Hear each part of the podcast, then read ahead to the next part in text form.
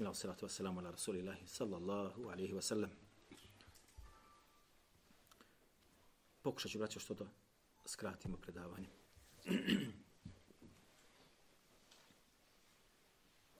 Bilježi između ostaloga imam Bejheqi u Šu'ba imanu kaže mu haqik dole ispod dole kaže eh, da su prenosioci etiqat povjerili prenosioci od Bilal ibn Abi Darda, a on od svog oca Ebu Darda, koji je bio asab Allahu poslanika, sallahu sallame, da on rekao, kaže, hubbuke ašej'e, ju'mi va yusim. Kaže on, ljubav, kaže, tvoja prema nečemu, činite slijepim i gluhim. Da nekoga voliš i ljubav tu da imaš kod sebe, učinite slijepim i gluhim.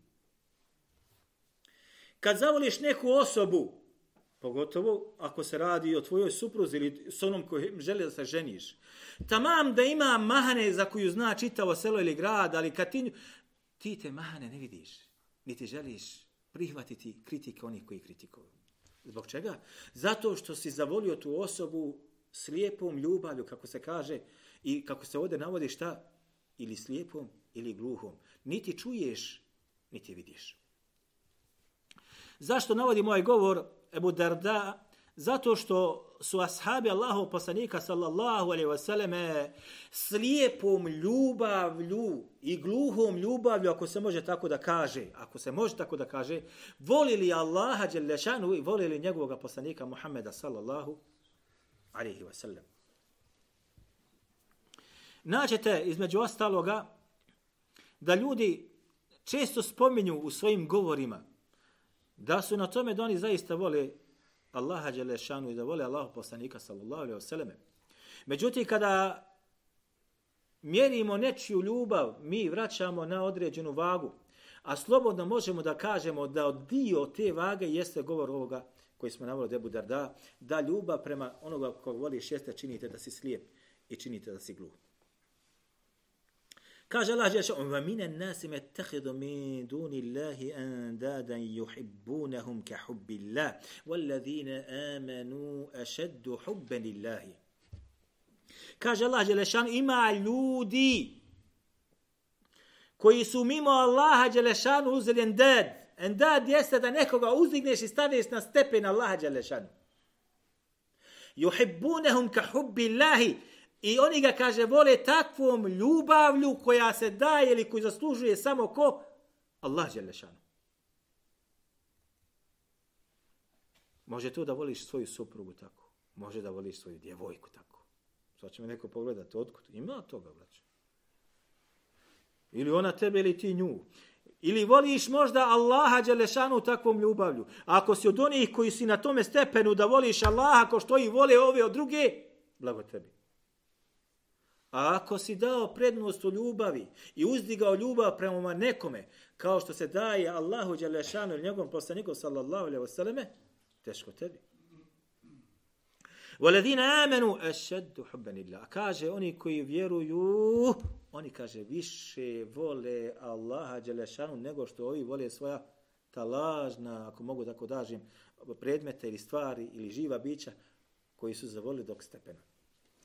Zašto možda te ode u vratru jeste, između ostalog rivajet koji imam, bilježi imam Buharu sume sahihu, da Abdullah ibn Suda kaže, Abdullah ibn Sud, upitao sam Allah, poslanika sada kaže, eju bin a'adam, eju bi a'adam, koji je Allah poslaniče, kaže, najveći grijeh?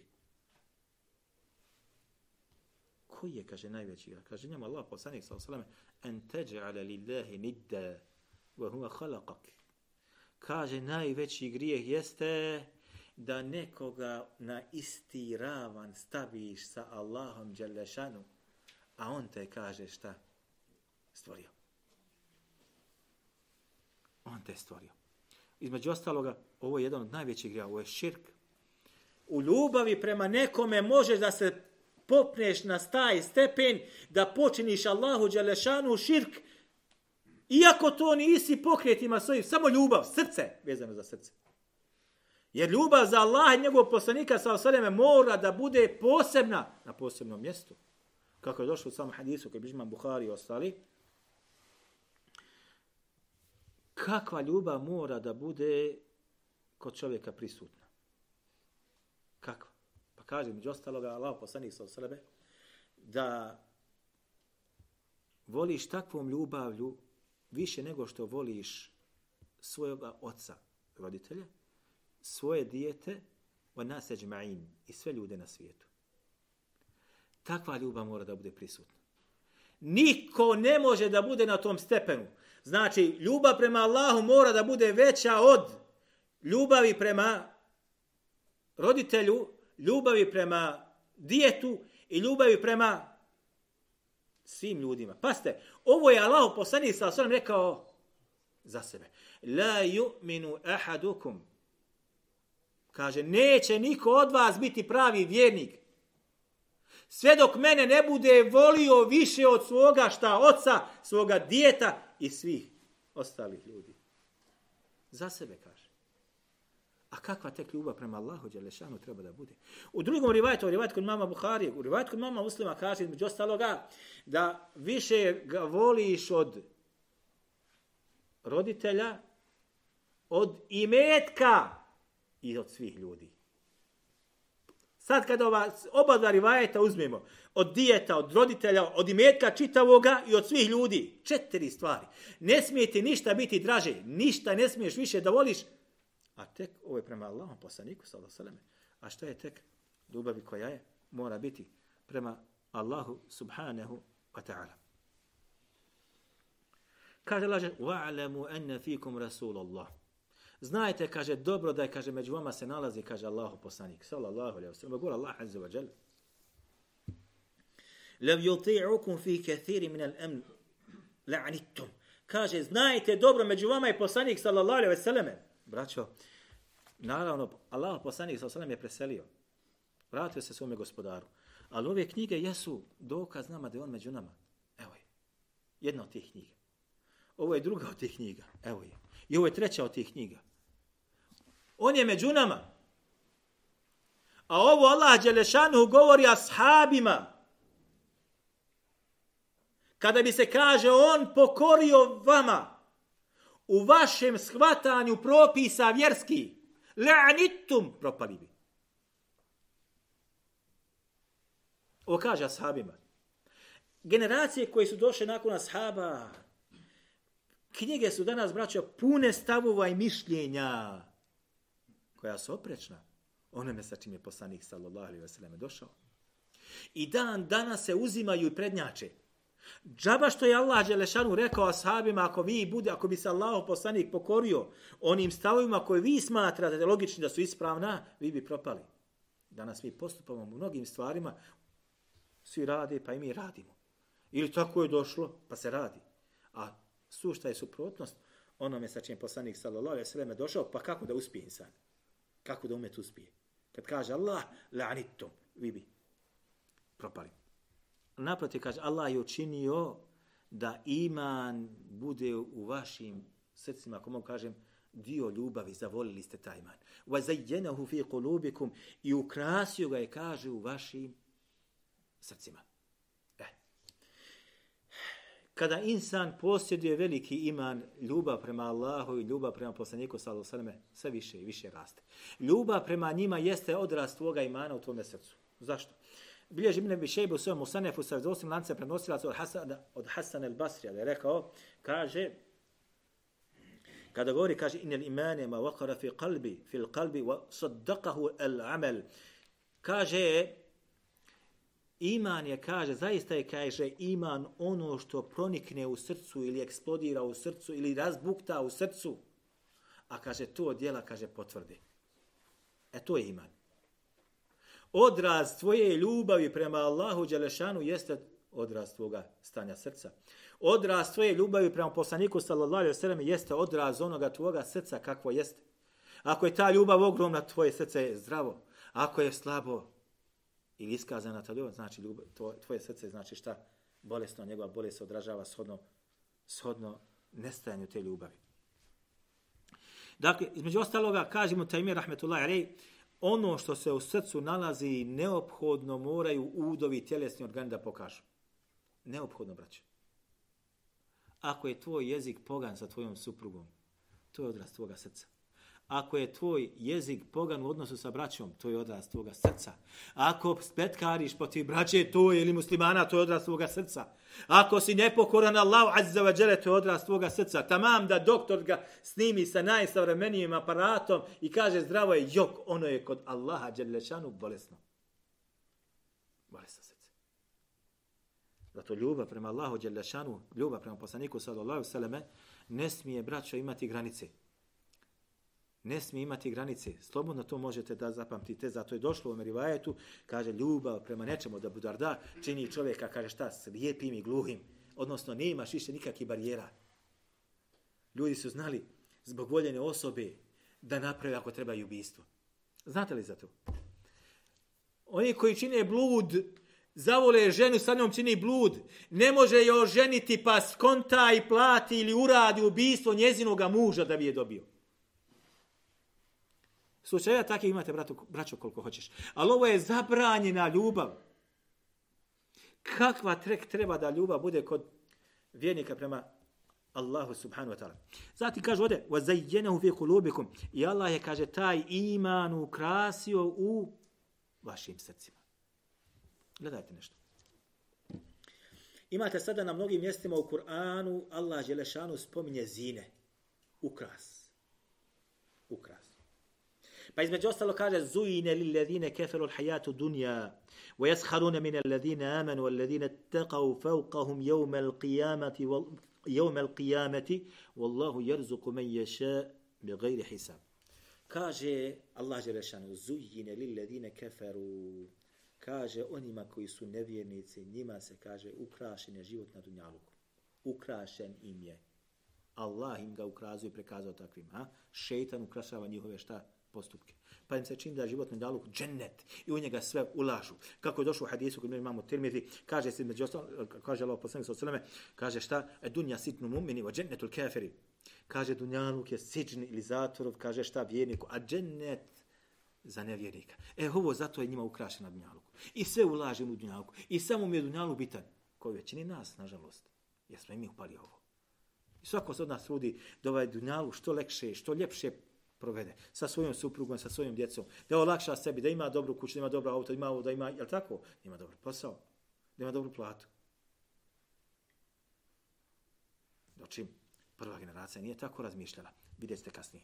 Znači, وَالَّذِينَ تَقَوْ فَوْقَهُمْ يَوْمَ الْقِيَامَةِ A oni koji se budu od onih koji izvršavaju što Allah naredi, kloni se što Allah zabrani i što Allah poslanik se naredi, sallahu sallam, i kloni se što on zabrani, bit će, kaže, iznad njih jeumel qiyame na sudnjem danu. Na dunjaluku ćemo propast možda, dunjalučki. Ali na sudnjem danu ćeš biti iznad onih koji su imali čitav dunjaluk svojim rukama. Firaun je imao dunjaluk čitav. Uživao što je uživao, ali gotovo propao je. I bio od onih koji su mugraqin, od onih koji su utušeni vodi. Zine, braće, između ostaloga, ili ukras, kako između ostalog Allah kaže i'lamu annama al-hayatu dunya kaže Allah dželle šanu znajte dobro da je kaže život na dunjalku lajmu wa lahu igra i zabava vazine i ukras. Ovo je dunjalku. Život na dunjalku šta? Igra zabavljanje. I zine. Ukras. Vatafahur bejnakum. I kaže da se hvalite hvališete između vas ja imam ovo, kaže, ja imam ovo, ja imam ovo, ja imam ovo, ja imam platu, imam ja platu. Hvali sanje. S čime? Ha? Sa svim onim što posjeduješ. Sa svim. Faho. Ja imam, ja imam. I te kathol između ostalog jeste šta? Da od jedne marke praviš dvije, da od jednog auta praviš dva i tako dalje. Fil emuali vel eulad u imetku i u porodici. Braćo, za imetak im je jasno, ali vjerujte mi za pored, svako želi da mu porodica bude što jača, što bogatija, što povezanija. I to je između ostalog ono što se hvali onim kojima je život na ovom dunjalu ko šta ukras. Došao je između ostaloga Allahom poslaniku sallallahu alaihi wasallam jedan od ljudi kako obilježi ima Mahmed u svome musnedu sa vjedosim lancem prenosilaca. I kaže, Allahom poslaniku sallallahu alaihi wasallam meta sa'a. Kada će, kaže Allah, poslaniće sudnji dan? Pa je, kaže, nastupilo vrijeme namaza. I nakon namaza Allah poslanik sallallahu alaihi wasallam se okrenuo pitao, kaže, gdje je onaj što je pitao? Ene sa'il. Pa je on rekao, evo me Allah poslaniće. Kaže on njemu, šta si pripremio za sudnji dan? Ovdje imate sada dva rivajeta. Kaže u jednom rivajetu, imate tri u stvari, sa različitim izrazima koji dolaze. Uglavnom svi se okuplja oko jednog, kaže, nisam u svome životu pripremio za sudnji dan mnogo namaza, niti mnogo posta. Lakinni uhibbu Allahe wa rasule. Ali kaže, ja volim Allaha i njegovog, njegovog poslanika, sallallahu alaihi sallam. Pa kaže Allah poslanik, sallallahu alaihi sallam, el mar'u ma'a men ahab. Čovjek će kaže da bude sa onim koga bude volio. Ovaj rivaj dolazi od Enesa radijallahu anhu. Pa između ostalog Enes kaže, gore na samom početku kaže, mi bi se, kaže, radovali kada bi neko došao od Beduina iz pustinje i da pita Allahu poslanika sallallahu alaihi veseleme. Jer ashabi nisu mnogo pitali, pa su se radovali kad on dođe. Kad bi on pitao, svi bi se što kaže sakupili da čuju šta će. Allahu poslanik odgovori sallallahu alejhi ve sellem. I kad je odgovorio ovo Allahu poslanik sallallahu alejhi ve sellem, kaže Enes radijallahu anhu, nikada ili nikom od muslimana ili niko, niko od muslimana od primanja svoga islama nije bilo draže do toga dana. Kad su čuli ovaj odgovor. Od kako smo, kaže, primili islam, nismo više veseliji bili do toga dana kada smo čuli ovo što je poslanik sallallahu alejhi ve sellem rekao. Zašto? Jer oni su dobro znali koga oni vole. I dobro su znali kakva je ljubav u njihovim srcima prema Allahom poslaniku sa osaleme i kakva je ljubav u njihovim srcima prema Allahu Đalešanu. A? U drugom rivajetu koji je bližman Bukhari kaže Enes وَاَنَا uhibbu nabija sallallahu alaihi wa sallam wa uhibbu Eba Bekr wa uhibbu Omar Ja, kaže, volim Allahov poslanika, nakon ovoga rivajeta kada je naveo, kaže, a ja, kaže, volim Allahov poslanika Muhammeda, sallallahu alaihi sallam. I kaže, volim Ebu Bekra i kaže, volim Omera. I nadam se, kaže, da ću da budem, kaže, sa njima. Gdje? U džennetu.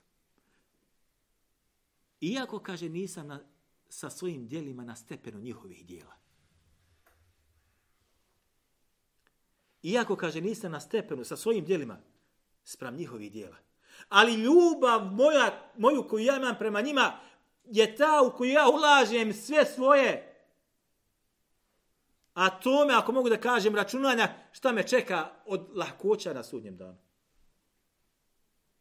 Iako, kaže, nisam priznaje na stepenju činjenja dobrih dijela poput njih, a pastor je bio sluga Allahu poslanika, sallallahu sallam, Šta je sve hizmeta uradio Allahom poslaniku sallallahu alejhi Jedan od ashaba je došao Allahom poslaniku sallallahu alejhi samo donio vode za abdest. Ko bude znao ima ovoga ashaba, ništa. Nakon toga kaže Allahom poslanik sallallahu alejhi kaže sel. Odnosno što bi rekli isel, sel i isel isto. Kaže pita, traži šta hoćeš. Kaže hoću, kaže da budem u društvu tvome, kaže na sudnjem danu u džennetu. Pa mu kaže, Allah poslani kaže, traži šta drugo. Hoćeš pare, dobit ćeš. Hoćeš zlato, dobit ćeš. Hoćeš kamile, dobit ćeš. Šta god hoćeš. Hoću, kaže, da budem, kaže, u tvome društvu na sudnjem danu u džennetu. Pa mu kaže, Allah poslani sallahu sallame, šta? Šta je rekao Allah poslani sallahu sallame? Pomozi sa čime? Sa puno seđdi. Pomozi se sa čestim činjenja seđdi i dobit ćeš to. Vidite kako su oni volili ovo.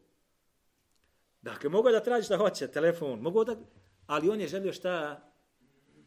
Da bude u društvu njegove mena na sudnjem danu. Tako su oni volili. Zato između ostalog ovdje kaže onaj, ovaj, Enes kaže, iako nisam na stepenu, znači njih. Kod mama Danimija mi, ja sam dosta prenosilaca, Huzeif radijallahu anhu, kaže Allah poslaniće, čovjek kaže, voli neki narod, Ovo kao mi je došlo ovdje. Može biti narod, može biti dvojica, može biti jedan. Ali ne radi, kaže, dijela koji, koja oni rade, nije na tome stepenu.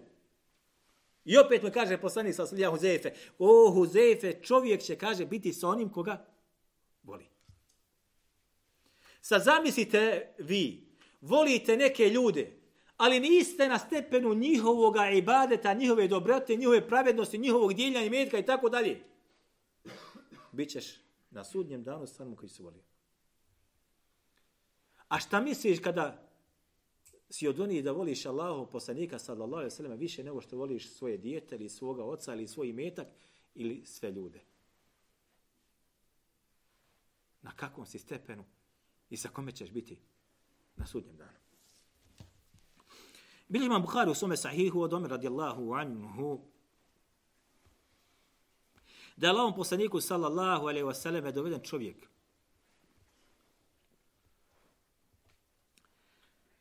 Fađele dehu nabi sallallahu alaihi wasallam, među ostalo, pa kaže, pa ga Allah poslanik, e, čovjek koji se zove Abdullah, ima i nadima Himar, pa kaže, između ostaloga, e, bio od onih koji su popili alkohol. Pa ga Allah poslanik sallallahu alaihi wasallam kaznio bičevanje. Ili dao da se kazni, da ne bi sad bilo, onaj, ili doli rivajte, onaj femere feđulid, ovdje kaže, feđele dehu, onaj Allah poslanik sa osvijenje, između ostaloga bičeva. Pa je ponovo doveden femere feđulid, pa je naredio poslanik sa pa je da ga i ponovo je znači šta? Kažnjen i bičevan. Pa jedan ljudi rekao Allahume la'anhu. Jedan ljudi je tu bio i rekao Allahu moj proklijeti ga stalno dolazi. Vidi, stalno dolazi. Ponavlja se sa tim. Pa je rekao poslanik, la tel anuhu, nemojte ga, kaže, proklinjati. I ja, kaže, ne znam ništa o njemu, osim da on, kaže, voli Allaha i njegovog poslanika, sallallahu alaihi sallam. Odnosno, braću, ljubav može da bude kod grešnika, može da bude kod grešnika. Čovjek griješi prema Allahu azza wa jal, ali može da ima ljubav prema Allahu njegovom poslaniku, može da ima. I ovo je nama dokaz da nikada ne smijemo osuditi insana zbog grijeha kojeg učini. Jer njegovu ljubav mi ne možemo prema Allahu njegovom poslanika izvagati nikada. Jer to je stvar između njega i njegovog gospodara. Pa se sada neko će reći, pa dobro, otkud ovo? Ovo je vrijeme objave, ovo je Allah poslanik sallallahu alaihi sallam izrekao za pijanicu. Da nije pogodio Allah poslanik sallallahu alaihi sallam po pitanju ovoga čovjeka, Allah bi objavio, rekao ovaj čovjek jeste od munafika. Njegovo srce je takvo i takvo. On ne voli Allah njegov posljednik, međutim šta? Nema rivajeta nijednog koji da je došao pa rekao, pa je Allah objavio aj taj taj ili došlo u hadisu koji je kuci da da rodi da smo ovo što da da da opunomoći ovo što je Allah posljednik sa sam rekao. Dakle, iz ovoga se jasno vidi kako kaže islamski učenjaci da čovjek grešnik može da bude od onih koji vole Allah njegov poslanika, može da bude od onih koji vole Allah njegov poslanika sallallahu alejhi ve sellem. I to nije nikako da se razumijemo čudo. Braćo, e, kada vi isčitavate sada biografije islamskih učenjaka. Pogotovo oni koji su bili poznati po znanju i koji su bili poznati po ibadetu, koji su bili poznati po Allahove knjizi i tako dalje. Naćete u njihovim dijelima, njihovim postupcima, da su to ljudi bili od onih koji jasno su volili Allaha više nego što voli same sebe. I volili su poslanika sa osvrame više nego što vole sami sebe. I ovo ćete naći samo braćo kod ashaba da su ashabi znali u bitkama sa svojim tijelima štititi Allahu poslanika sa osreme. Da sablja dođe na njegovo tijelo, a da se sačuva tijelo poslanika Muhammeda sallallahu alaihi wasallam. Braćo, sve ove naznake nam govore da ono sa čim je došao Allah Đelešanu od ajeta koji su spušteni nama. I od onoga sa čim je poslanik sallallahu alaihi wasallam došao nama mora da bude na svetome i prvome mjestu. I da u to mora insan da ulaže iz ljubav, ogromne i napore da voli ono što je došlo od Allaha i da voli ono što je došlo od poslanika, pa makar čitav svijet mrzio. Nažalost, u većini slučajeva kod nas i kod ostali se to ne događa. Toliko za večeras. Molim Allah, Đelešanu, da dadne bereketa